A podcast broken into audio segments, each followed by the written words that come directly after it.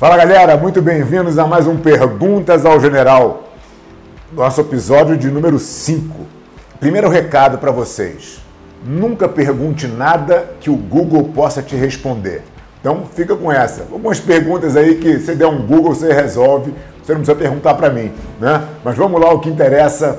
Primeira das 10 perguntas que a gente selecionou aí para responder a vocês. Primeira pergunta do Abel: Quando eu me dei conta que eu poderia mudar a vida das academias e das pessoas?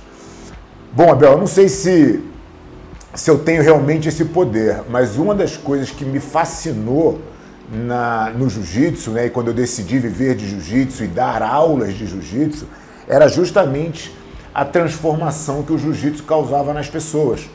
Então isso foi meu, minha, minha mola propulsora, na verdade, foi o que me motivou a fazer jiu-jitsu. E esse entendimento, ele nunca mudou. Então eu pude ajudar as pessoas primeiro dando aula, depois eu pude inspirar as pessoas enquanto eu competia, para também competirem, para tentar, tentar, também tentarem é, extrair o seu melhor. Depois eu fui mudando de fases, né? E aí eu aprendi como gerir uma academia, então passei a ajudar as pessoas também a tentar gerir as suas próprias academias de uma maneira melhor. E eu sigo tentando ajudar aí com as coisas que eu aprendi ao longo da jornada. Então acho que isso vem lá de trás, desde que eu comecei, né, me encantei com o jiu-jitsu como profissão. Pergunta do Rodrigo: qual a minha opinião sobre equipes contratarem outros atletas de outras equipes? Olha, Rodrigo, eu não vejo isso acontecer. E eu quero te dar aqui um exemplo prático. Né?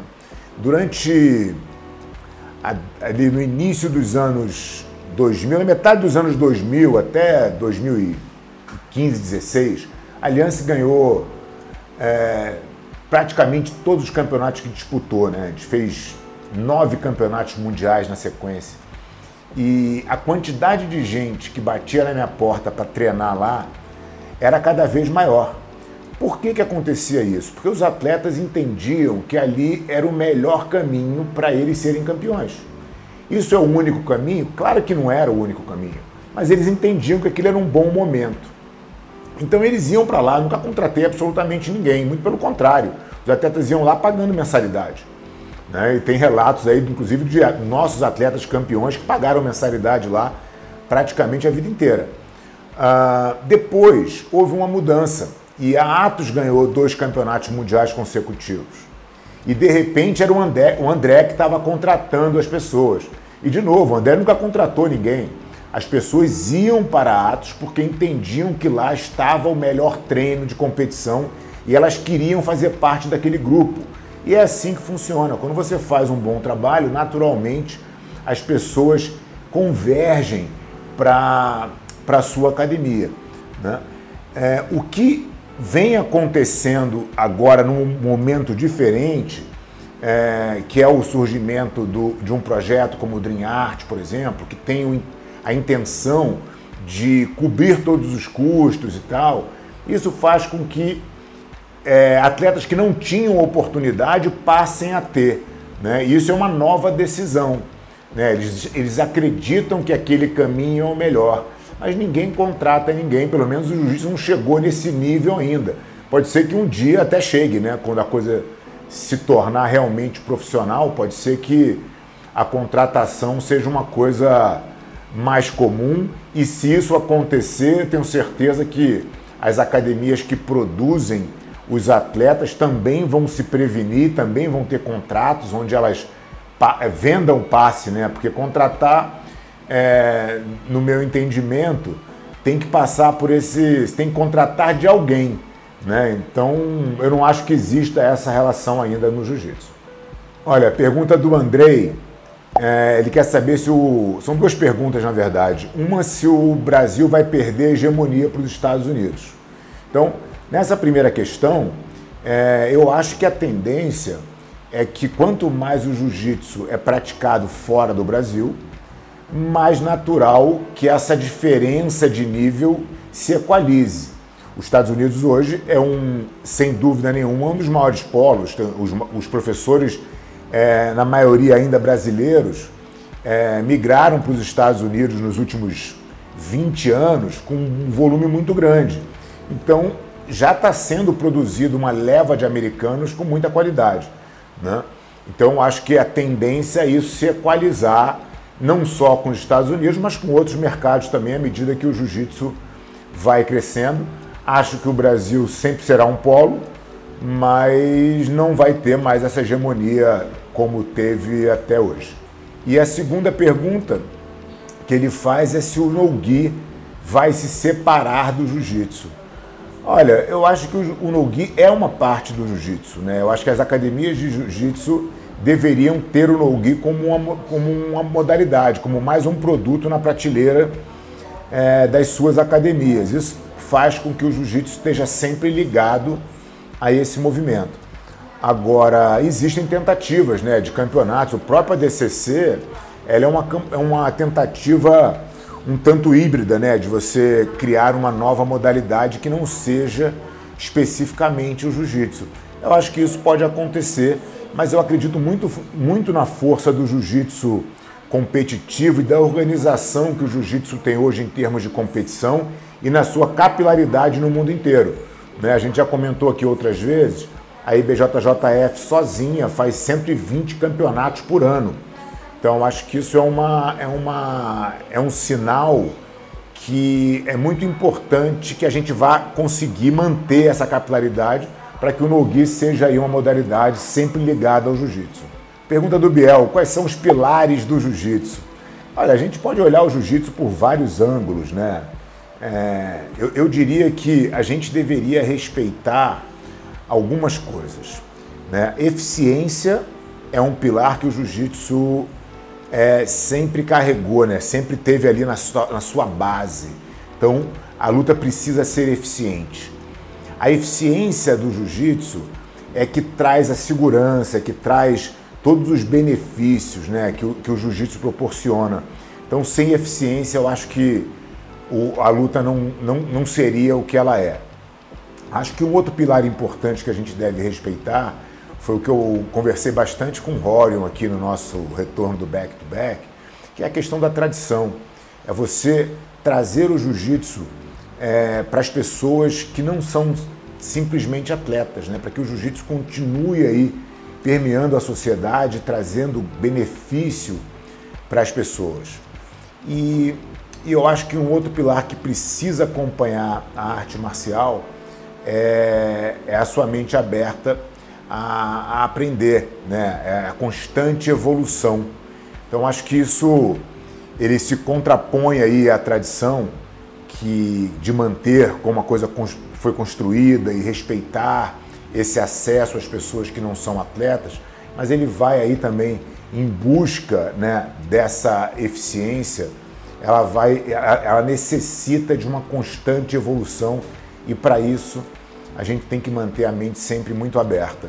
Então acho que se a gente colocar aí esses três pilares, a gente tem o jiu-jitsu respeitando a sua história e ao mesmo tempo é, que o jiu-jitsu possa seguir buscando a evolução e cada vez, ser cada vez mais eficiente.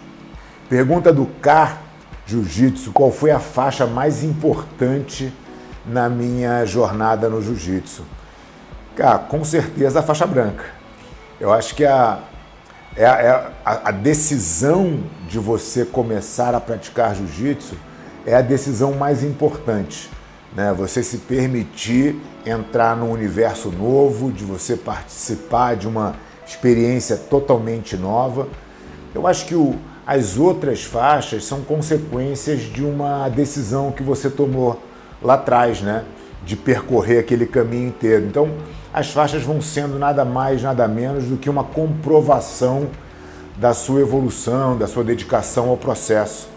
Mas eu acho que a mais importante é você tomar o, a decisão de começar algo novo. Então acho que a faixa branca é a, é a mais importante na jornada. Pergunta do Alex. A comunidade do jiu-jitsu está conseguindo entender que o profissionalismo é o futuro? Olha, Alex, é, essa é a grande tentativa, né? De, e, e eu acho que não só eu, mas muitas pessoas têm é, dado a sua contribuição de mostrar que o jiu-jitsu precisa evoluir, né? E aí, de novo, né, pegando um gancho na, na pergunta anterior, mantendo a sua tradição, a gente não precisa virar contra a tradição, a gente tem que evoluir em vários aspectos. Né?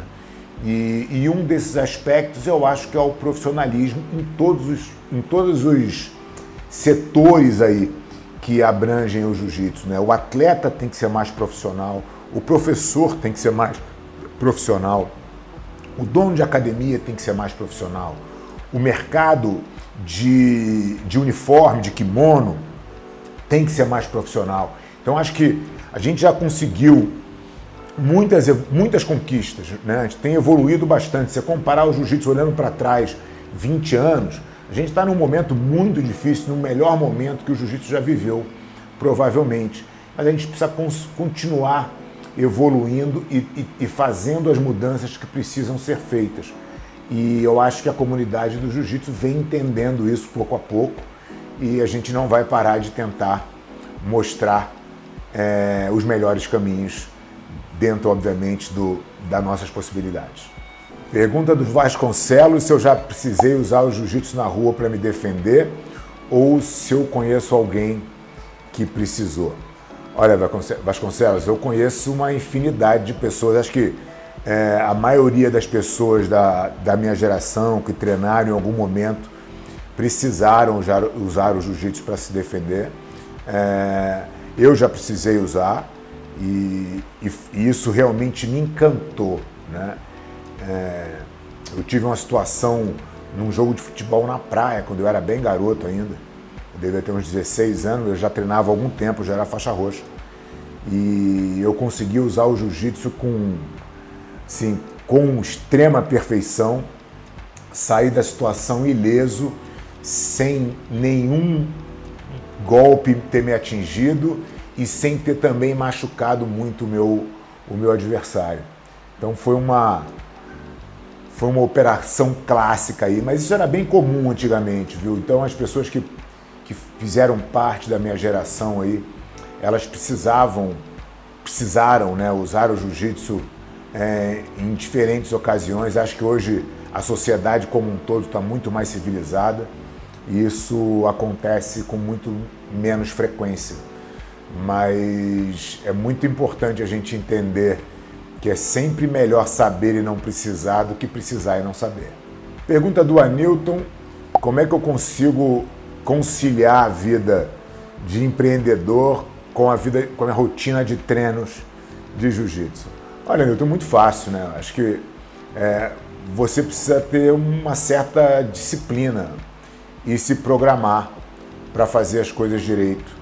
Né? Então, a minha rotina de vida, é, é ela, eu acordo 5 e meia da manhã, 6 no máximo, começa a minha rotina de faço meu treinamento de manhã, faço a minha leitura, chego no escritório por volta de 9 e meia, 10 horas, tenho o dia inteiro de trabalho, ainda tenho meu tempo para fazer meu treino de jiu-jitsu a hora que eu quiser. Né? Então, é uma questão de se organizar e de cumprir com o que você combinou com você mesmo. É, o dia tem 24 horas, não dá para a gente ficar arrumando desculpa para não fazer as coisas, né? Então acho que sempre cabe, sempre dá para fazer. É, pode muitas vezes não ser o ideal durante algum momento, mas você tem que colocar as prioridades na sua vida e, e botar isso na sua disciplina e fazer. Pergunta do Diogo: qual a mentalidade que um professor tem que ter para ser bem sucedido. É, eu destacaria duas coisas entre tantas que um, um, um bom professor precisa olhar e cuidar. A primeira é preparo, é estudo, é você entender exatamente do que você está falando. Né? Acho que quando você, para você ensinar qualquer coisa, você tem que ter um domínio daquela matéria que te coloque confortável para ensinar. E a segunda, e, e talvez até mais importante, é você ter o olhar pela perspectiva do aluno. É você saber o que o aluno precisa e não o que você quer, o que você gostaria de, de ensinar. Acho que esse ponto é o ponto fundamental. É olhar é, aonde o aluno está no processo e dar uma boa aula para aquele aluno que seja compreensível. Esse é o segredo, na minha opinião, para você ser um bom professor. Pessoal, pergunta do Felipe e do Gabriel, que fizeram uma pergunta até relativamente recorrente. É, se precisa ser campeão de jiu-jitsu para ter sucesso como professor. E eu chamaria vocês para uma pesquisa. Vai no site da federação e pega lá todos os campeões mundiais na faixa preta desde 96 e vê quais são os que têm sucesso como professor. A tua pergunta vai estar respondida aí, né? Porque obviamente não. Você não precisa ser um campeão para ser um, um bom professor. O campeão simplesmente pode te ajudar numa questão de destaque, de, de você ter uma, uma vitrine um pouco maior né, e das pessoas quererem te seguir, mas isso não garante a entrega do serviço, isso não garante que você nem saiba a técnica, porque você pode ser um campeão simplesmente sabendo pouquíssimas coisas e saber fazer elas muito bem. E às vezes você não sabe nem ensinar, você sabe para você, você não sabe nem o porquê você faz aquilo. Né? Então, definitivamente, ser um campeão não é garantia. Agora, o campeão tem uma, uma coisa que pouca gente tem. O campeão tem disciplina, o campeão tem, tem mente aberta para aprender, o campeão tem resiliência. Então, todos essas, esses fatores que são comuns aos campeões ajudam muito a você ter sucesso na vida. Então, seja lá ser professor de jiu-jitsu ou fazer qualquer outra coisa. Então, acho que o, fato de ser o fator campeão está muito mais ligado à sua, ao seu comportamento, né, ao seu entendimento de como você vê os problemas, do que diretamente à técnica de ser um bom professor. Pessoal, pergunta do Nogueira, uma pergunta, uma resposta bônus aí, estamos extrapolando aqui as 10 perguntas do Perguntas ao General, mas ele pergunta qual a importância do jiu-jitsu para as forças de segurança, polícia, né? É, é, enfim, forças de segurança em geral. E eu acho que cada vez fica mais claro a necessidade dessa do poder público principalmente, mas não só público, porque tem muitas a, a, empresas privadas também que fornecem serviços de segurança, de preparar melhor os seus agentes. O jiu-jitsu é basicamente uma luta de controle, né? É onde você não precisa agredir o seu adversário para ter um total domínio. E a gente vê vários casos aí, você pode pegar nos casos de, que aconteceram em Minneapolis, na polícia, né, casos de, de, de ações que causam danos seríssimos, causam morte. É, a gente acabou de ver uma situação acontecendo aqui no Carrefour é, por um total e absoluto despreparo. Né? Essa é a única resposta, você não ter condição técnica de controlar um cara que está exaltado.